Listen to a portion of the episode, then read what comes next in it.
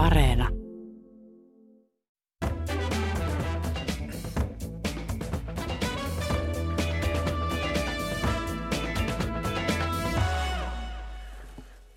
Arvoisat kuulijat, nyt alkaa Kulttuuri Ykkösen perjantai-studio. Antiikki- ja designlehden päätoimittaja Mirva Saukkola, kosmologi Kari Enqvist ja filosofi Tuomas Nevallinna. Tervetuloa. Kiitos. Kiitoksia. Kiitos. Seuraava tunti keskustellaan kulttuurisista ajan ilmiöistä. Minä olen Jakke Holvas, juonan tämän ohjelman. Nautimme tosiaan Mirvan, Kari ja Tuomaksen kanssa kuplivaa ja uimme serpenttiini aalloissa. Pakko kertoa sen verran, kun ollaan tässä vapun kynnyksellä, että laitoin runorobottiin netissä sanat vappu ja kulttuuri ykkönen. On tämmöinen runorobotti. Robotti teki runon. Sinä ja minä, puliseva kulttuuri ykkönen, vappu hengittää. Mutta se oma aiheeni. Julkisessa keskustelussa on alettu spekuloida tällaista, että entä jos Venäjä käyttäisi Ukrainassa ydinasetta? Ja siksi oma aiheeni on tämä ydinsodan pelko. Onko pelko mielestänne tullut takaisin itsellenne, lähimmäisille tai sitten tulkitanne mukaan ihmisille laajemmin? Mirva. No täytyy kyllä sanoa, että kun on kuunnellut niitä Putinin hö- höperöitä, hölinöitä tässä, niin eihän kukaan ole oikeastaan niin vahvasti uhannut ydinaseella sitten äh, oikeastaan Kuuban kriisiin. Et vaikka 1980-luvulla se ydinsodan uhka roikkuu siinä päällä kuin sellainen märkä rätti, niin eihän sitä niin ääneen sanottu kuin mitä nyt. Ja mä aloin tuossa miettiä, kun kuuntelin, kuuntelin vähän fiilikseen päästäkseni, tälle iloisen vappufiiliksen, kiitos Jakke tästä aiheesta. Mä kuuntelin kaikki mahdollisia ydinsotaan liittyviä 80-luvun biisejä. Mä kuuntelin tietenkin, siellä oli tota, niin, äh, esimerkiksi tämä Orchestral Maneuvers in the Darkin, Enola Gay ja sitten tota, Nenan äh, Noinun Nointsi, Luftballons ja sitten vielä tietenkin kolmantena tämä surkeuden ja melankolisuuden huippu, eli Stingin Russians, missä Sting mietti, että, äh, että toivon, että myös venäläiset rakastavat lapsiaan. Ja mä en yhtään epäile, etteikö venäläiset rakasta lapsia ihan yhtä paljon kuin kaikki muutkin rakastaa lapsiaan, mutta ongelmana tässä varmaan on se, että kukaan ei luota, että Putin rakastaisi yhtään ketään muuta kuin omaa itseään. Eli hänelle varmaan sitä päätä, kun katsoo, että kuinka paljon hän lähettää tykiruoksi nuoria venäläissotilaita, niin häntä ei hirveästi kiinnosta tämä. Niin mä luulen, että ehkä tämä hyvin epätasapainoinen naapurin setä aiheuttaa meissä sen, että yksi jos toinenkin miettii sitä ydinsotaa. Tuomas. Niin, mä, ää, tai siis monet muutkin kuin minä on pannut merkille sen, että Venäjän tiedottamisen ää, lukusääntö tai koodin purku on hyvin yksinkertaista. Jos he sanovat ei, se tarkoittaa kyllä. Jos he sanovat aikovat X, se tarkoittaa, että e, aikovat ei X tai, ja niin edelleen. Eli e, tämä on sama pätee tähän ydinuhkailuun. Eli se kertoo mielestäni Putinin ja Venäjän impotenssista ja, ja ideoiden ja, ja käytännön sotaneuvojen puutteesta. Eli yritetään kohottaa panoksia uholla, kun ei taistelukentällä eikä nyt muutenkaan niin hirveän hyvin mene. Siitä huolimatta uhka on sikäli varmaankin todellinen, että niin kuin myös on usein huomautettu, niin siinä vaiheessa kun vaihtoehdot alkavat käydä vähin, niin ei sitä tiedä, mitä, mitä se herra tekee. Mutta mä en sinänsä näitä puheita niin kuin pitäisi, niin ne on pikemminkin niin kuin kyvyttömyyden ja, ja uhoilun oire kuin varsinainen valmiuden osoitus. Joo, nappasin tämän aiheen sen takia, koska tuossa uutisoitiin, että Yhdysvaltain keskustiedustelupalvelu CIA johtaja William Burns totesi, että jos Venäjä käyttäisi taktista ydinasetta Ukrainassa, se muuttaisi maailmaa hetkessä. Entä Kari, mitä tuumaat tästä? Niin, tässä on ehkä kaksi asiaa. Että yksi on, että mitä de facto ne puheet tarkoittavat ja mitä ne merkitsee ja toisaalta sitten se, että miltä se meistä tuntuu. Että kun kysytään, että onko, onko meistä, tuntuuko, että nyt on ydinsodan uhka suurempi, niin tietysti se on, se on ihan selvä juttu. Että et, että voisi niin oikeastaan sanoa, että tässä on tavallaan pitkä jatkuma, siis Venäjästä puhuttaessa ja Neuvostoliitosta puhuttaessa on ehkä ollut aikanaan semmoinen käsite kuin, kuin tuota, e, escalation, via de-escalation, että se tarkoittaa sitä, että uhkaillaan, että voidaan sitten vetää vähän niin takaisin.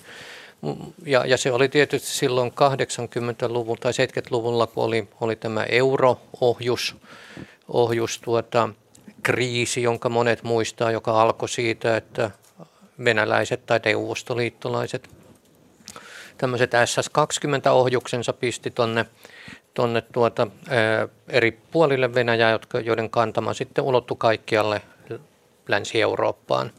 Ja, ja sen vastauksena sitten amerikkalaiset tai länsi-eurooppalaiset ja amerikkalaiset toivat nämä Pershing niin sanotut euroohjukset sitten Länsi-Eurooppaan.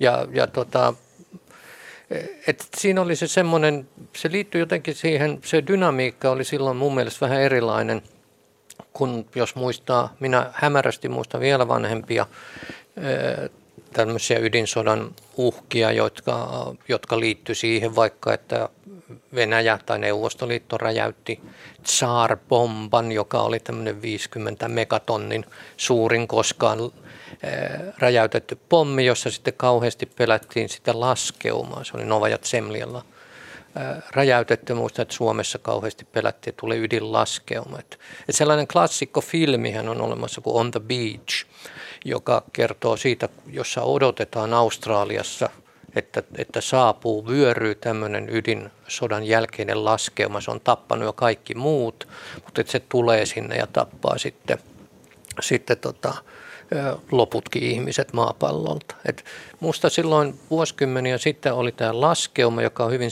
niin epä, itse, itse asiassa epärelevantti, voisi sanoa. Ja, ja 80-luvulla sitten se ydinsodan uhka oli sitä, sitä tota, eurotaistelua, että kuinka, kuinka tuota Eurooppa tuhotaan näillä ohjuksilla. Ja, ja Suomessa sitä pelat, pelättiin kovasti. Et sehän on, niin, mä joskus katsoin niitä lukuja, kun oli rauhan marsseja, niin Suomessa suhteessa väkilukuun oli kaikkein eniten marssioita, vaikka Euroopan maista ehkä pois lukien Sveitsi. Me oltiin kaikkein vähiten uhan alla. Hämmentävää. Ja, ja, ja, mutta, nyt se, nyt, ja, ja, mutta nyt se konteksti jotenkin tullut toisenlaiseksi, että nyt jotenkin pelätään sitten, ehkä, ehkä se pelko on jotenkin diffuusimpi. Niin Ylehän tässä vastikään uutisoi tällaista miehestä, joka rakentaa tontille väestösuojaa, että kyllähän näitä tulee. No 50-80-lukujen välillä oli tätä ydinsodan pelkoa. Mirva mainitsi tässä jo poppikappaleitakin, joita siitä on tehty. Voiko tästä pelosta, pelon kulttuurista oppia jotain?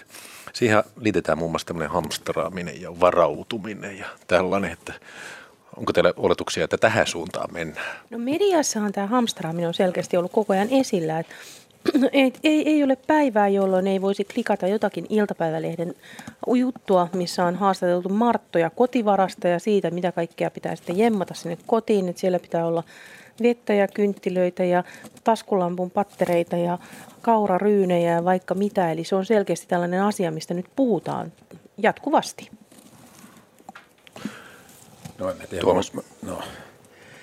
Niin, no tämä on musta vähän sellainen niin kuin, äh, varsinkin nyt ydin, ydinsodan uhkaan liitettynä tämä tällainen survivalistinen omien väestösuojien rakentelu on täysin naurettavaa.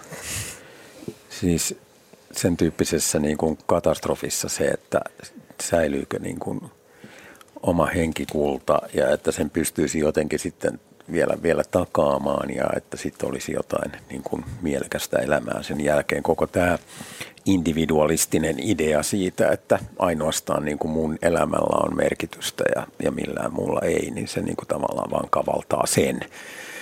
Mutta ja, tämä muuten tämä mies sanoi, että hän ottaa sinne muitakin, no, että ketkä vain tulevat sinne. Nehän voivat perustaa Ehkä, ehkä musta, musta tämmöinen voisi sanoa niin kuin fatalismi on usein just liittynyt tähän ydinsodan pelkoon, että kun se tulee, niin se on, että ei voi tehdä mitään, että se todella tuhoaa kaiken elämän.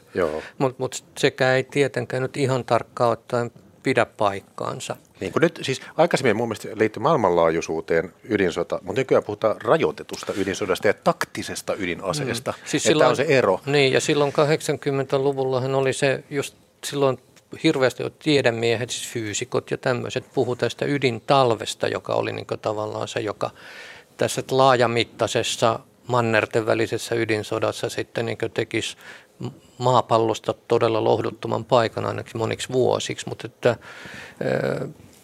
kysymys nyt on ollut paljon siitä, että eskaloituuko, jos käytetään taktisia ydinaseita, niin eskaloituuko se sitten jotenkin, mihin saakka se eskaloituu. Että Mä en tiedä, onko, kannattaako näitä nyt sit hirveästi miettiä, nämä on aika paljon poissa niin meidän käsistä. Ja sitten toinen asia on myöskin se, että jos ajatellaan Putinin puheita, niin kuinka paljon niihin voi hirveästi tukeutua, koska jos ajatellaan esimerkiksi sitä syytä, mitä hän kertoo, miksi he ovat hyökänneet, anteeksi siis tehneet erityisoperaatiot Zetan Ukrainaan on se, että Ukrainassa hänen mukaansa valtaa pitävät.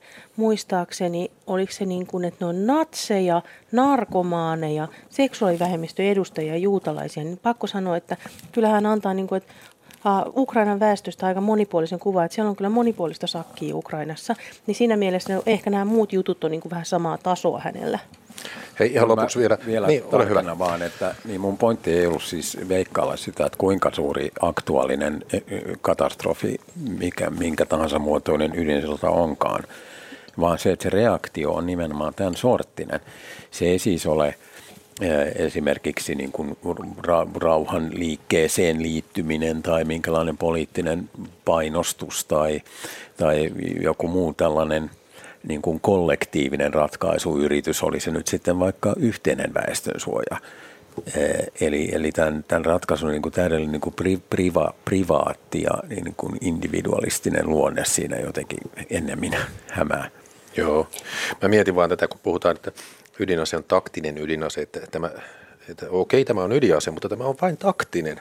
Tämä on vain tällainen taktinen ydinpommi. Ihan vielä lopuksi semmoinen, että tota, Miten te toivotte, että tätä teemaa, mahdollista ydinaseiden käyttöä, käsiteltäisiin julkisuudessa? Koska siinä on aina tietysti se mahdollisuus, että se tuottaa hysteriaa, kauhua, psykologisia, sosiaalisia seurauksia, levottomuutta ja sitten jatkuvasti niin kuin muutoksia infraa ja niin edelleen. Miten tästä kannattaisi puhua teidän mielestä? No ehkä kaikin tavoin aika kiihkottomasti, koska tämä tosiaan herättää vahvoja tunteita. Mutta sitten toisaalta me ei enää voida elää siinä hyssyttelyajassa, että mitä silloin Kekkoslovakia vuosina elettiin, että vaietaan asioista. Että kyllähän sitä asiasta kuitenkin täytyy puhua, koska se nousee aina esiin ja se voi aiheuttaa entistä enemmän sitten sitä niin kuin ahdistusta ja hysteriaa, jos siitä vaietaan. Yle Radio 1, Jakke Holvaksen jontama suora lähetys Kulttuuri perjantai-studiossa Mirva Saukkola, Kari Enqvist ja Tuomas Nevallinna.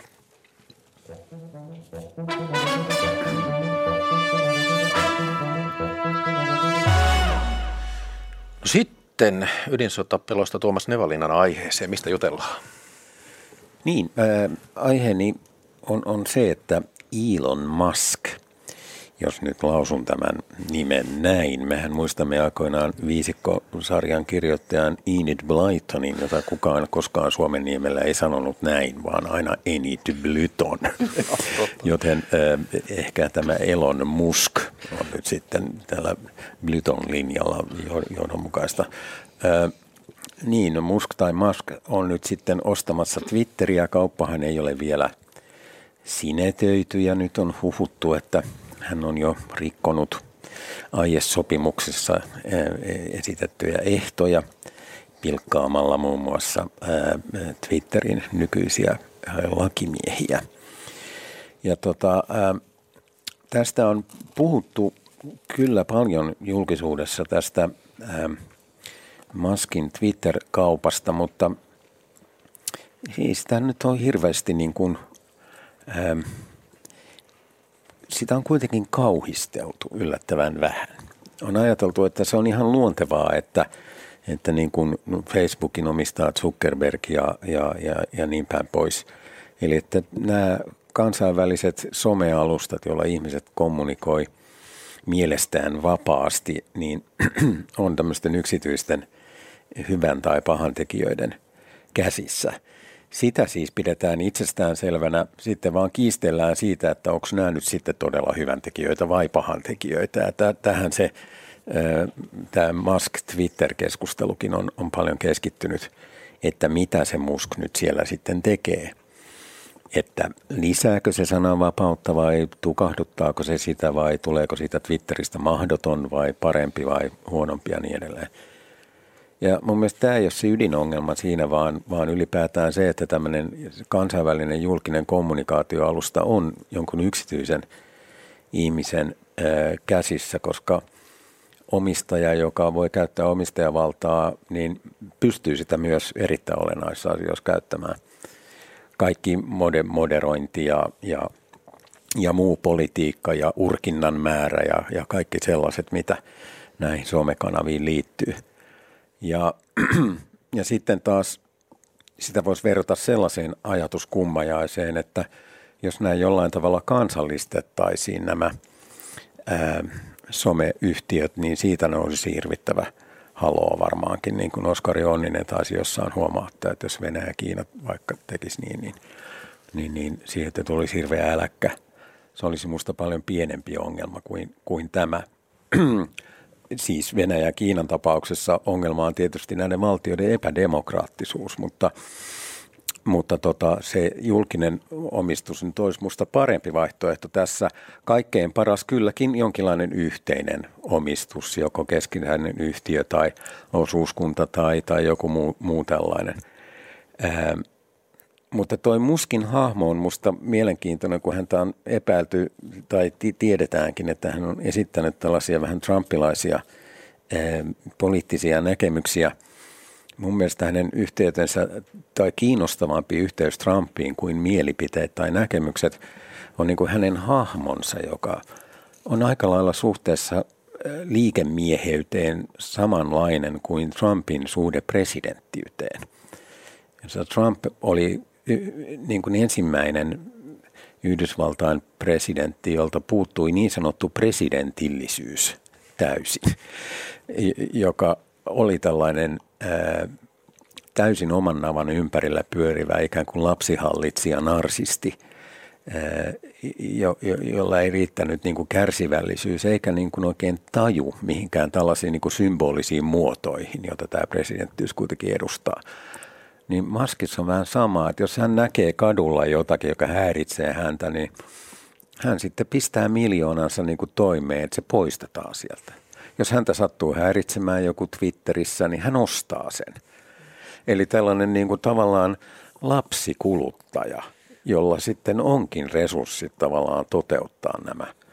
Ja tästä syystä mä vähän luulen, että hän tulee kyllä tuhoamaan tämän Twitterin, jos hän sen nyt käsinsä saa – ää, tavalla tai toisella, mikä on ehkä laiha lohtu, koska sitten tulee jotain vastaavaa tilalle kuitenkin. Kuunnellaan hei, mitä Kari Enqvist tuumaa tästä Maskin kaupankäynnistä. No, musta ehkä kannattaisi kuitenkin erottaa se niin jonkun asian omistaminen ja se käyttö, että, että tota, mähän voisin omistaa vaikka tuhat lapioa, ja, ja sitten mä, mä, mä tuota vuokraisin niitä. Ja sitten jos mä olisin ainoa, joka omistaa lapio, niin niin tota, mua voitaisiin syyttää, että mä oon nyt, mä niin kuin on, mulla on kauhean monopoli mä voin määrätä, että kuoppia nyt pitää kaivaa tuolla eikä ollenkaan tuolla toisaalla. Mutta eikö tässä nyt ole kuitenkin sitten se yhteiskunta, joka sääntelee sitä mun lapiokauppaani ja, ja myöskin sitä Twitteriä sitten viime kädessä, että et, et, että tota, tietysti se on selvää, että tämmöisillä suuromistajilla on paljon valtaa, mutta että tämä on sillä lailla vaikea kysymys, että sitten jos me ajatellaan, että meillä olisi nyt joku NS-demokraattinen omistus, kaikki parlamentaariset parlamentissa edustetut olevat puolueet lähettäisi edustajansa Twitterin hallintoneuvostoon ja siellä sitten käsiteltäisiin niitä asioita, joita saa käsitellä ja välillä sitten tulisi valituksia puolueen, puolueen edustajille maakunnista, että nyt ei ole ollenkaan tätä meidän asiaa twiitattu ja tätä asiaa on twiitattu väärin, niin musta tuntuu, että sekä ei, ei niin tämmöisenä tota, konfiguraationa ole kauhean hyvä. Et, et mä ehkä sen sijaan, että valitan kauheasti sitä, että joku voi suurella rahalla ostaa jotain, niin ehkä sitten peräänkuuluttaisin enemmän sitä yhteiskunnallista valvontaa, sääntelyä, jota esimerkiksi Euroopassa tietysti on yritetty näiden some, somejättien suhteen tehdä. Ja, ja myös saa nähdä, siis Amerikassahan on myös voimakkaat monopoli, monopolin estosäännökset, että saa nähdä, että mitä, mitä siinä käy. Mirva. No mä mietin, että itse asiassa ihan samat jutut Karja, eli ei ehkä niinkään se, että Elon Musk omistaa Twitterin, vaan se, että minkälaiseksi Twitter muuntuu, millä tavalla Twitterissä tullaan jatkossa toimimaan, koska aika pitkälti, kun ajatellaan näitä sosiaalisen median kanavia, niin nehän on niin aika usein vaan esimerkiksi nämä omistajat sanoo, että se on pelkästään alusta. Ja näin ollen siellä saatetaan levittää mitä karmeimpia juttuja, esimerkiksi vaikka vihapuhetta ja muuta. Ja sitten jotkut sosiaalisen median kanavat tarttuu siihen. Ja vertauskohtana mulla tuli mieleen esimerkiksi ruotsalainen Spotify, missä on sitten taas puolestaan levitetty se yksi suosituimpia podcasteja. Siellä on vaikkapa tämä Joe Rogan Experience, missä on ollut hirveän vahvoja vaikkapa rokote No, voidaan käyttää hienosti sanaa rokotekriittinen, mutta oikeasti on ollut rokotevastaisia juttuja ja kaiken maailman aivan tota, niin hörhöä huruukkoilua ja Spotify on itse nähnyt, tai Spotifyn edustajat ovat nähneet, että Spotifylla ei ole mitään vastuuta siitä, että sehän on vain alusta. Niin se on ehkä samankaltainen asia, mihin Twitter tulee jatkossakin. On törmännyt nytkin, mutta tulee varmaan jatkossa törmäämään yhä enemmän ja sitten kun Tuomas tuossa mainitsi tosiaan tämän niin kuin Elon Muskin tällaisena niin kuin lapsiomistajana, joka haluaa ehkä vaan uuden lelun eikä välttämättä hirveästi välitä, miten, miten sitä kohdellaan, niin voin hyvin kuvitella, että välttämättä nämä haasteet ei ainakaan tule helpottumaan. Joo, sähän tulit Kari tuossa vähän kuvanneeksi niin kuin yleisradiota. Että, no, että no se, sinä sen sanoit, en että, minä. Niin, sehän nyt on kuitenkin toiminut ihan kohtalaisen hyvin, mutta se ei ollut mulla tämä malli tässä mielessä, vaan siis se, että, että jos se olisikin puhdas alusta, niin mikä siinä, mutta ei se kuitenkaan ole pelkästään. Mikään näistä somekanavista ei ole puhdas alusta siellä on aina jonkinlaista moderointia. Myös moderoinnin puute on tietysti jonkinlainen omistajapolitiikan tai sen ö, päättäjäpolitiikan niin kuin seuraus, joka, joka siellä sitten on ruorissa kulloinkin. Eli että, ö, ja sen lisäksi vielä, vielä tosiaan tämä, että mihin, mihin kaikkeen muuhun näitä somekanavia käytetään, niin kuin esimerkiksi datalouhintaan ja, ja, ja datan myymiseen – mainosta, mainostajille ja, ja miten algoritmit toimii ja niin edelleen. Eli tota, ää, se ei ole siinä mielessä koskaan kyse siitä, että olisi vain tällainen tekninen alusta, jossa kaikki osallistujat vaan määrää sisällön. Onko, onko tässä se ero, toivoisiko Tuomas, että valtiot tai valtioliitot organisoisi julkisena palveluna digitaaliset alustat ja sitten taas Karilla on se, että olkoon edelleen yksityiset, mutta sitten valtiot rajoittaisi niitä. Mutta miksei se voisi olla semmoinen niin kuin Wikipedia-tyyppinen Joo. esimerkiksi organisaatio. Että kaikki siis niin kuin pitää erottaa julkinen ja yhteinen. Et valtiollinen ja kunnallinen on, on, on julkista ja sitten yhteistä on se, mikä käyttäjät Mutta mut toisaalta Tuomas, toi, mitä, nuo ongelmat, mitä sä kuvailit, niin ne, ne, nehän ei niinkö liity suoraan siihen, että sen nyt ehkä pian omistaa Elon Musk, vaan sen omistaa nyt en tiedä, kun sehän on noteerattu pörssiyhtiö, että sen omistaa jotkut tuota, ihmiset ja, ja, ja siellä on sitten Aivan. siellä on yhtiö, jolla on toimitusjohtajansa ja Kyllä, ja mun, niin, niin mun edelleen. ei ollenkaan se, että Twitter on tähän saakka ollut jotenkin ongelmaton ja nyt niin, ongelmat niin, alkavat. Niin, ei, ei, ei lainkaan. Niin, ei. Ja toinen asia on myöskin se, että kuinka kauan Twitter tulee pysymään siinä asemassa, mitä se on nyt, niin kuin sanoit tuossa aloituspuheenvuoroissasi, niin aina tulee jotain uutta ja aina joku väistyy. Kun ajatellaan sosiaalista mediaa yleensäkin, niin kuka edes muistaa, että nuoret hengas joskus 2000-luvun alussa IRK-galleriassa, että sellainenkin oli olemassa, tai kuka muistaa, että ihmiset keräsivät kaikenlaisia inspiraatiokuvia Pinterestiin, joka on niin kuin likipitää unohdettu kanava.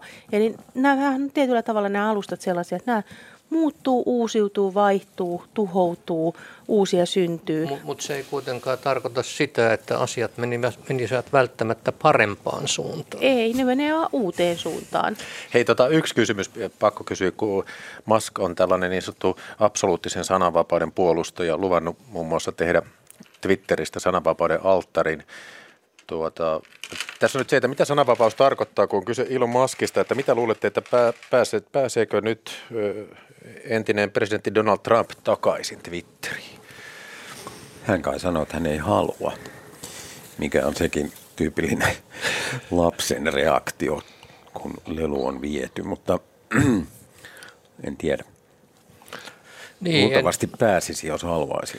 Niin, ja salliiko e, tuota Elon Musk sitten tuota sen, että hänen liikehdintänsä seurataan, niin kuin tässä joku aika sitten yksi tyyppi tekijä, jolle hän oli valmis, oliko se nyt miljoonan maksama, ettei hän tekisi sitä, että sehän jos mikä oli, oli tämmöistä sananvapautta. Kyllä tässä on valtavasti niitä ongelmia, Mut, mutta niin mulla särähtää korvaan ehkä tässä, mistä Tuomas aloitti. Se sanoi, että se jotenkin se demokratian vaje. Että mä en niin oikein näe, että mikä on se demokratia tässä, että miten siitä äänestetään ja, ja, ja mi, miten se toimii. Tuota, vielä semmoinen, että Musk on itse luvannut lisää läpinäkyvyyttä Twitterin toimintamekanismeihin, mutta toisaalta hän on itse blokannut kriitikoitaan No mitäs jos tämmöinen miljardööri lähtee muuttaa jotain vakiintuneita moderointisääntöjä, niin eikö siitä se seuraa ilman muuta se, että käyttäjät reagoi ja voi tulla tämmöinen joukkopako, kun yleensä käyttäjät on aika herkkiä näissä. Siksi mä sanoinkin, että Musk luultavasti tuhoaa tämän Twitterin ja sitten niin käy niin kuin Mirva kuvasi, eli tulee joku toinen, toinen tilalle. Musta se on kuitenkin edelleen toistan, että musta se on ongelmallista, että kun noista joistakin somekanavista tulee niin kuin tällä hetkellä Twitteristä niin kuin tavallaan virtuaalisesti pakollisia kaikille. Että jos sä oot niin sanotusti joku, eli sä oot joko ö, yrittäjä tai taiteilija tai, tai poliitikko, niin on oltava Twitterissä niin sanotusti. Ja, ja silloin niin kuin, musta se on ongelma monessa suhteessa, että nämä alustat sitten kuitenkin on tavallaan ristiriidassa sen kanssa, että siellä käydään tällaista – niin kuin julkista ja yhteistä keskustelua. Hyvä. Kulttuuri Ykkösen perjantai-studio suorana lähetyksenä meneillään. Täällä Vapputunnelmissa suorana ö, asioita puntaroimassa Mirva Saukkola, Kari Enqvist ja Tuomas Nevallinna.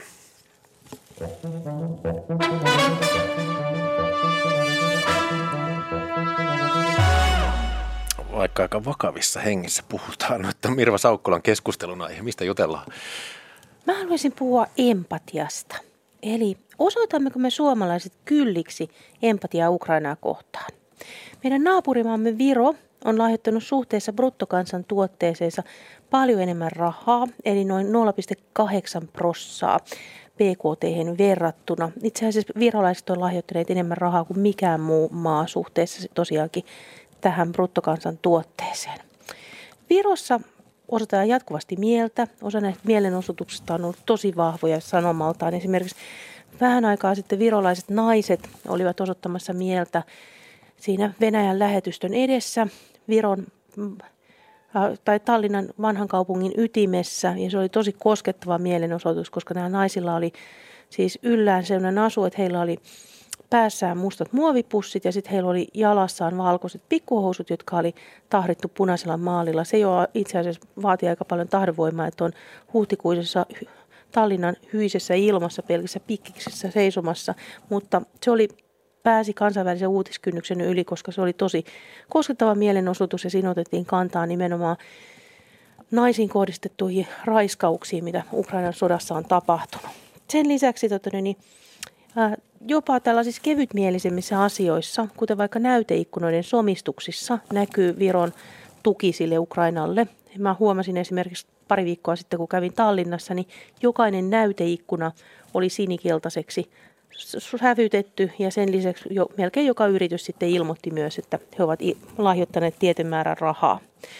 Mutta tota, niin meillä Suomessa on vähän enemmän sellaista sun meininkiä ja tuonne Tehtaankadulla kun kävelee ja katsoo, miten tota, esimerkiksi siinä Tehtaankadulla Venäjän lähetystö edessä osoitetaan mieltä, niin onhan siellä ollut mielenosoituksia, mutta ei se niin hirveän vahvaa ole, että pitäisikö meidänkin niin kuin, muistaa vähän paremmin, että mikä se vapauden hinta on. Pitäisikö meidän enemmän tukea Ukrainaa? Emmekö me suomalaiset välitä tarpeeksi, kun emme välitä kuten virolaiset, Kari?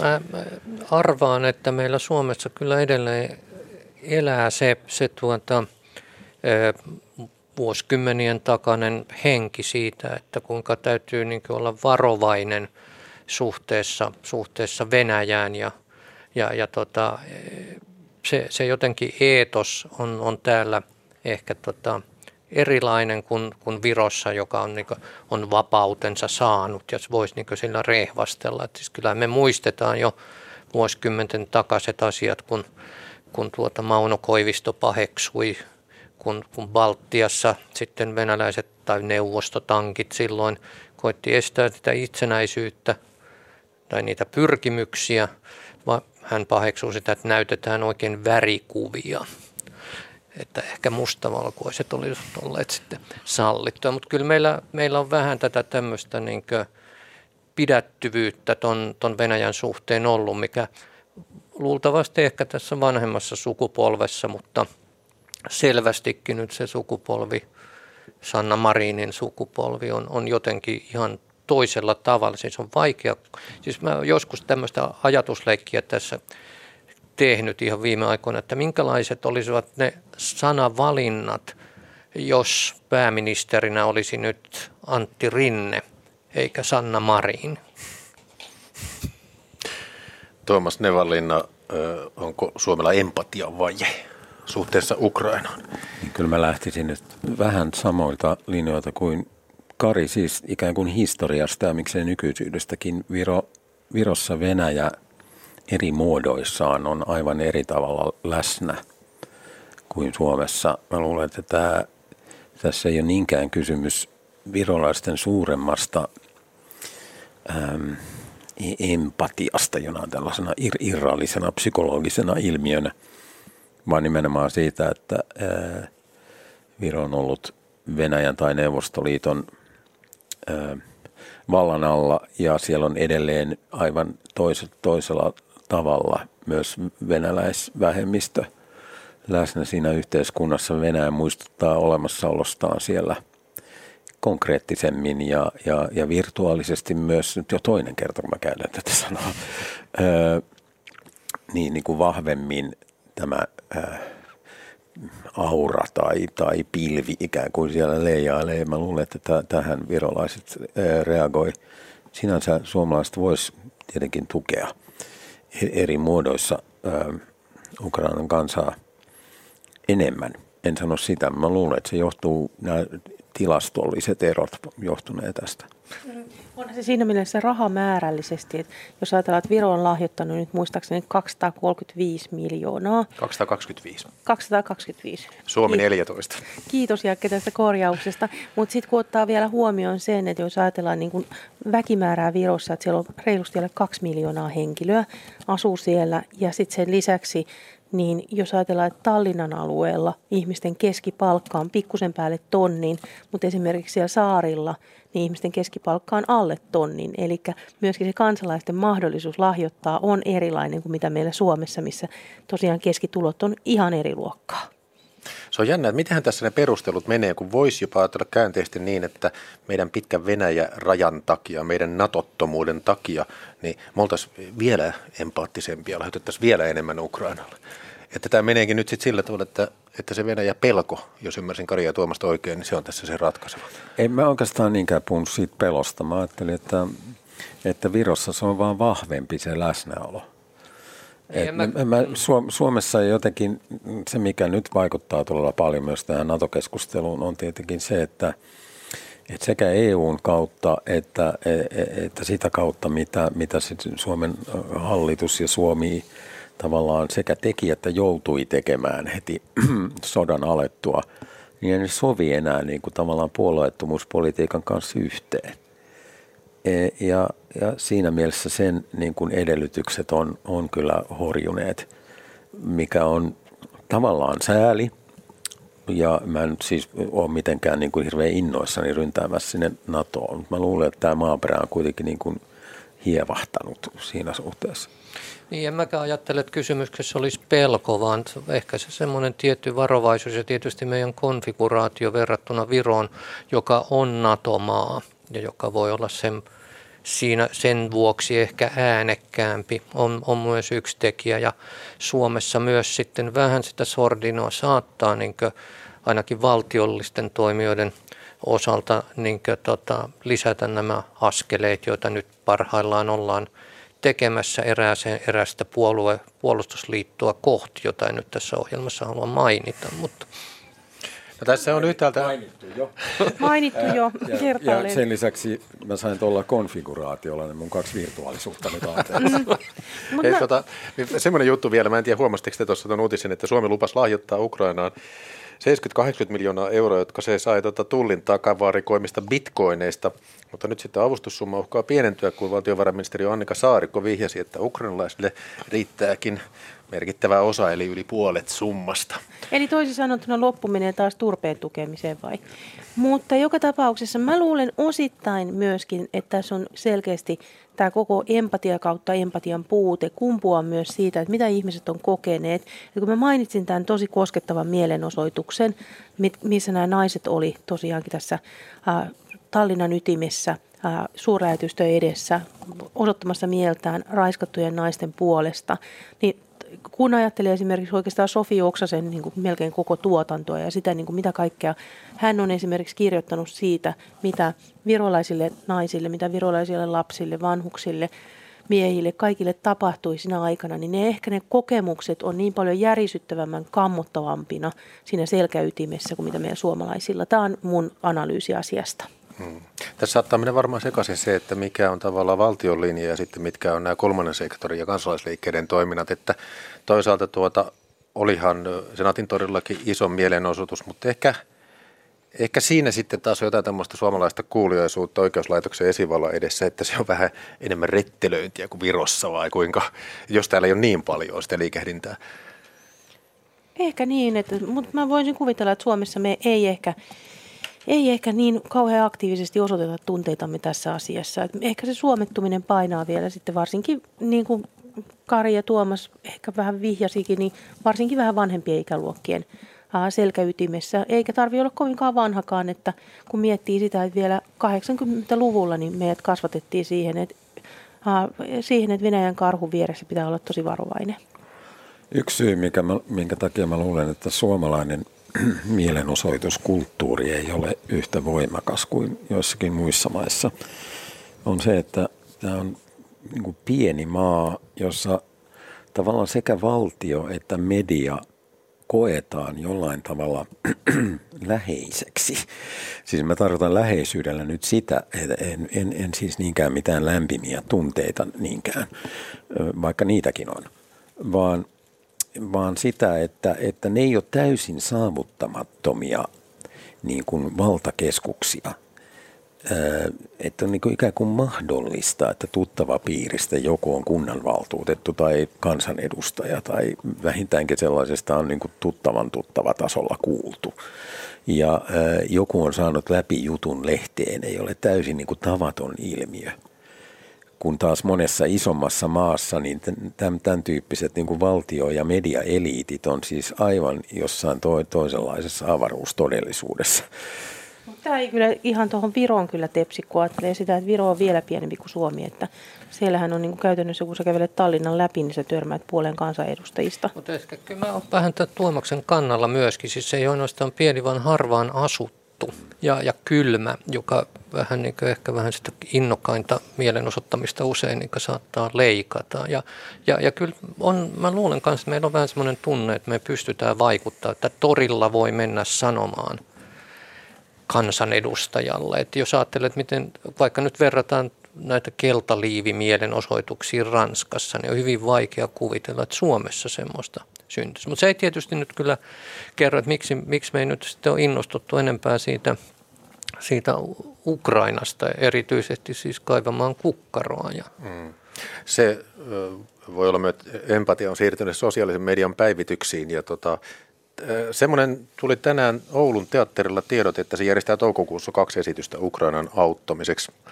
Esityksen nimi on Laulu ja harmaan meren laidalta. Siellä hyvän tekeväisyysesityksen tuotot lahjoitetaan lyhentämättömänä UNICEFin hätäapukeräyksen Ukrainan lasten ja perheiden auttamiseksi. Tässä on aika jännä tavallaan se, että muutenkin vähävaraiset taiteilijat luopuu pienistä tuloistaan. Että tällaista ainakin tapahtuu Suomessa. Yle Radio 1, suora lähetys Kulttuuri 1 perjantai-studiossa Mirva Saukkola, Kari Enqvist ja Tuomas Nevallinna.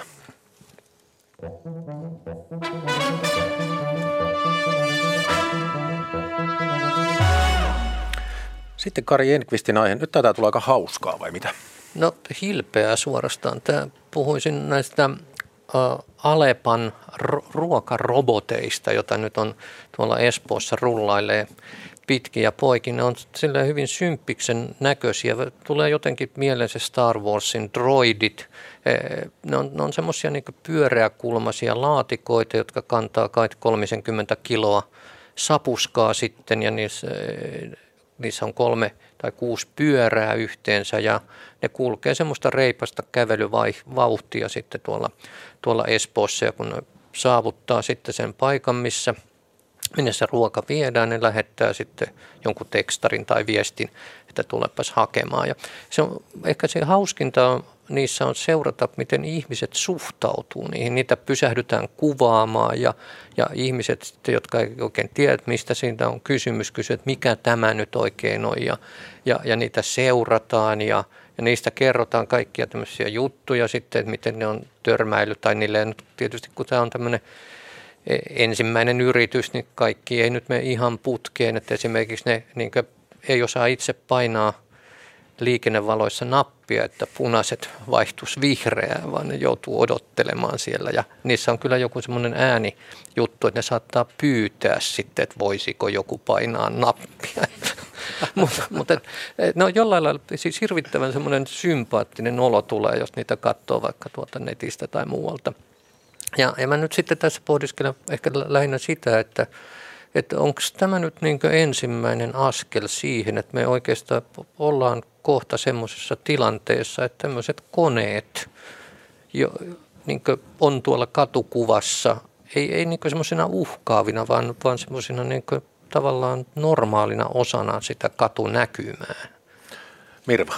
No mä oon samaa mieltä Karin kanssa siitä, että ne on aika symppiksen näköisiä. Mulla tulee sitten itse asiassa mieleen vähän sellainen niin kuin Pelle pelottoman pikkuapulainen. Se on sellainen sympaattinen robotti. Mä ensimmäisen kerran, nyt mulla on kauhean, kauhean Viro-muudi selkeästi päällä, koska mä otan tämän Viron taas esiin, kun mä näin ensimmäisen kerran sellaisen robotin Tallinnassa Noblesnerin alueella vissiin, taisi olla 2019, ennen koronaa kuitenkin. Mä ihmettelin, että minkäs pikkukaveri sieltä tulla tupsahtaa ja ja sieltä sitten tuli ja sitten mä myöhemmin tajusin, että se oli just tällainen robotti ja sitten ny, nythän niitä tosiaan tuli meillekin, mutta, mutta kyllä mä uskon, että kaikki tällaiset niin yksinkertaiset tehtävät, mitä pystytään automatisoimaan, niin tullaan automatisoimaan jatkossa. Että kyllä tietyllä tavalla on joitakin asioita, että niitä vastaan on turha enää niin kuin kamppailla. Että esimerkiksi se, että vaikkapa robotit tulee katukuvaan, se on vähän samanlainen ilmiö kuin muuta kirjailijana usein kysytty sitä, että harmittaako mua äänikirjojen tuleminen maailmaan. Ja mä aina sanon, että ei, koska se on niin kuin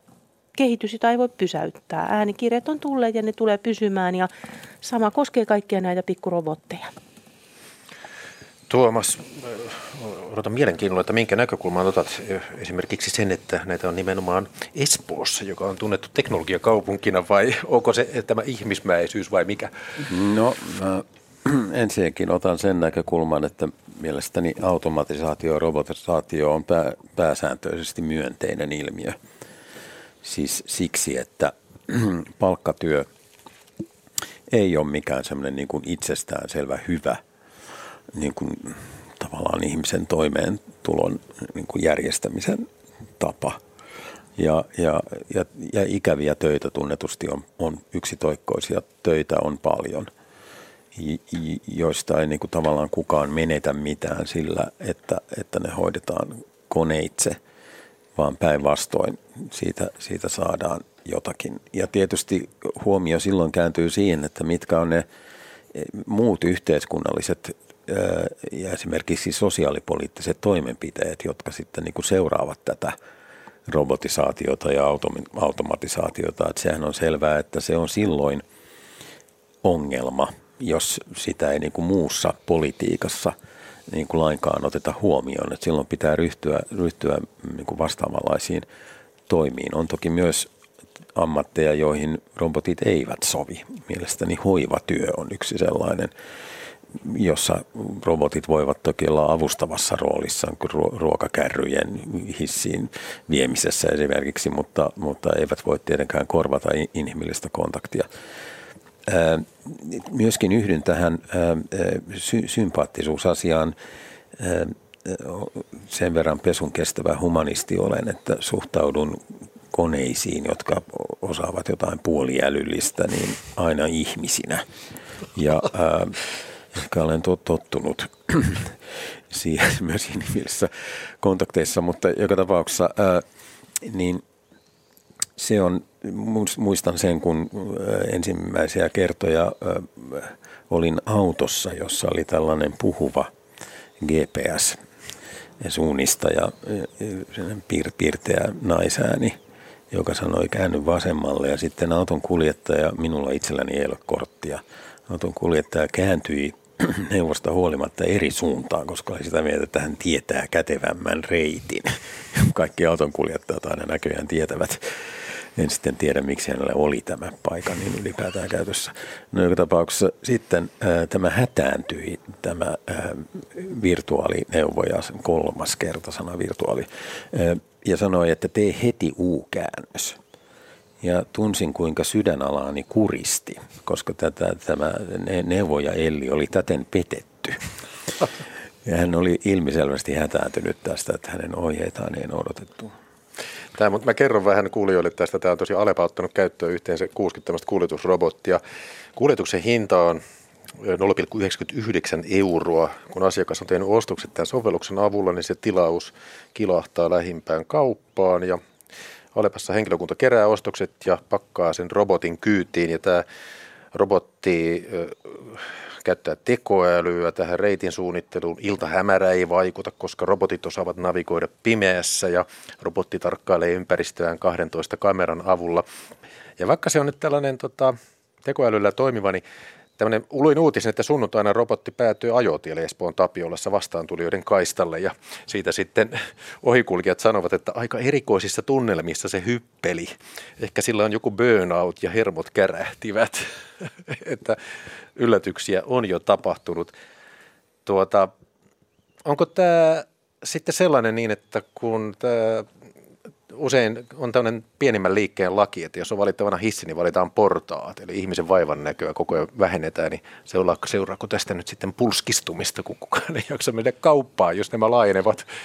No ehkä se kuitenkin on enemmän lisää liikuntaa kuin nykyiset ruokalähetit, jotka tuovat ne rappuset sinne ylös saakka.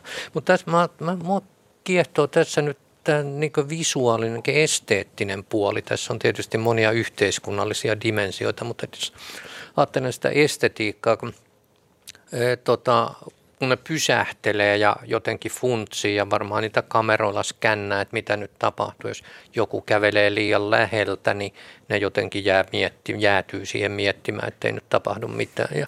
Sitten mä jo satuin tässä ihan äsken lukemaan yleisön osasta kirjoituksessa valiteltiin noin yleisesti kävelyn hankaluutta, jossa puhuttiin kaiken maailman potkulaudoista ja niin edelleen, ja, ja nyt myös näistä ruokaroboteista, joissa niin tunnustettiin kyllä se, että kun ne on ohjelmoitu semmoiseksi, ne eivät törmäile mihinkään. Mut, mutta siinä niin se, minkä takia tämä kirjoittaja oli niitä vastaan, oli, oli se, että ne, ne, ne tuota, e, lisäävät hämmennystä. Mm. Ja, ja tota, että se katu, katu tuota kuva on sitten hämmentävä, että mä en tiedä mikä... mikä... Espoossa tunnetusti sitä ruuhkaa on niin hirveästi. Kyllä, kyllä. Ja joo. Hämmennystä aivan liian vähän. Hämmennetään Espoota. joo. Onko teillä mitään tulkintaa siitä, että miksi ihmiset pysähtyy ihmettelemään ja kuvaamaan? Mistä se viehätys johtuu? Että johtuuko se siitä, kun on niin pieni, että siitä tulee mieleen sitten joku, joku eläin tai lapsi, vai mistä, mikä siinä on niin se syy? Varmaan se uutuuden viehätys on yksi asia tietenkin, koska ne ei ole kovin kauan ollut katukuvassa. Mutta tosiaan se pyöreä muotoilu on sellainen, että sehän on niin kuin söpö. Ja varmaan siinä on myöskin tosiaan se, että tota, kun sitä ei ole aikaisemmin vastaavia hirveästi nähnyt. Uh, Minusta oli ihan mielenkiintoista lukea myös, että nämä ovat siis Alepan käytössä, mutta sitten sen sijaan esimerkiksi City Markethan on ottanut sitten taas tällaisia hyllyttäjärobotteja käyttöönsä, mitkä on kuulemma myöskin äärimmäisen energiatehokkaita, äärimmäisen matala hiilijalanjälki ja sitten ne, uh, sitten, niin, sitten ne hyllyttää kaikki mahdolliset asiat sinne hyllyyn. Niin on, olen joskus ajatellut, että haluaisin törmätä City Market-reissulla sellaiseenkin robottiin ja ottaa kuvan. Niin. Mutta mä jotenkin luulen, että tuossa on siinä kokemus, sitä kokemusta luonnehtii myös se, että meidät on nykyisin, nykyisin niin kuin valmennettu erilaisiin asioihin, jotka tapahtuu tulevaisuudessa. Siksi esimerkiksi jo VTC-iskut näytti elokuvalta mm. tavallaan. Ja, ja meidät on valmennettu myös siihen, että niin kuin Star Wars mainittu ja on Star Trek, jossa oli kännykkä ja kaikki muut, ja varmaan tulee se beamerikin. Ja R2D2. Niin edelleen. Eli me koetaan siinä samaan aikaan jotakin niin kuin tuttua ja sitten jotain sellaista, että me ollaan joko elokuvan sisällä tai sitten, että tämä ei olekaan pelkkää elokuvaa. Ja tämän, tämän tyyppinen niin kuin jännite siinä on, joka ehkä vähän muistuttaa sitä levotonta oloa, missä, mistä Freud puhui unheimlichina, eli tämmöisenä niin kuin vähän yliluonnollisena, värisyttävänä levottomuutena, joka tulee siitä, että me, me, me kohdataan niin kuin jotain sellaista aavemaista tosielämässä, johon me ehkä kenties ikään kuin lapsena uskottiin. Niin ehkä tämä voisi vielä lisätä, että, siis, että siinä on ehkä joku ilahduttava seikka myöskin, että se jotenkin kertoo, että nyt on tulevaisuus on okei, okay, että se on nyt tullut ja nyt mennään eteenpäin. Ja mä en nyt keksi mitään saksankielistä sanaa tähän, mutta tuota, silti... Mä myönnän, että tämä Unheimli oli se, mä vedin takaisin nyt pohjamutiin itse, niin sä, niin sä olit joutunut konfiguraatio tässä välillä. mutta, mutta mä korostan siis, että, että Unheimihista tämän erottaa se, että tämä on kyllä musta voittopuolisesti positiivinen tunne mutta äh, en, en sitten tiedä, liittyykö se edistysuskoon sen kummemmin, kenties siihenkin. Hei, otetaan internetin runokoneesta taas viimeinen haiku. Kun syötiin sinne sanat kulttuuri ja vappu, tällaiset tuli, että sydämessäni vappu, se kasvaa aina, kun kulttuuri hiipuu. Kiitos keskustelusta Mirva Saukkola, Kari Enqvist ja Tuomas Nevallinno. Ja tietoa ohjelman tekijöistä. Kulttuuri tuottaja on Olli Kangassalo ja äänitarkkailijana toimi tänään Jukka Viiri. Maanantaina Kulttuuri jälleen kello 15.02 täällä Yle Radio 1.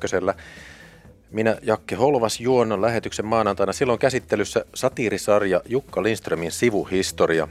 Lähetyksessä mukana itse Lindström, mutta myös toimittaja ja teatteriohjaaja Susanna Kuparinen tulee arvioimaan tuota uutta sarjaa. Nyt kohti viikon loppua ja riehakasta vappua. Hei hei kuulijat.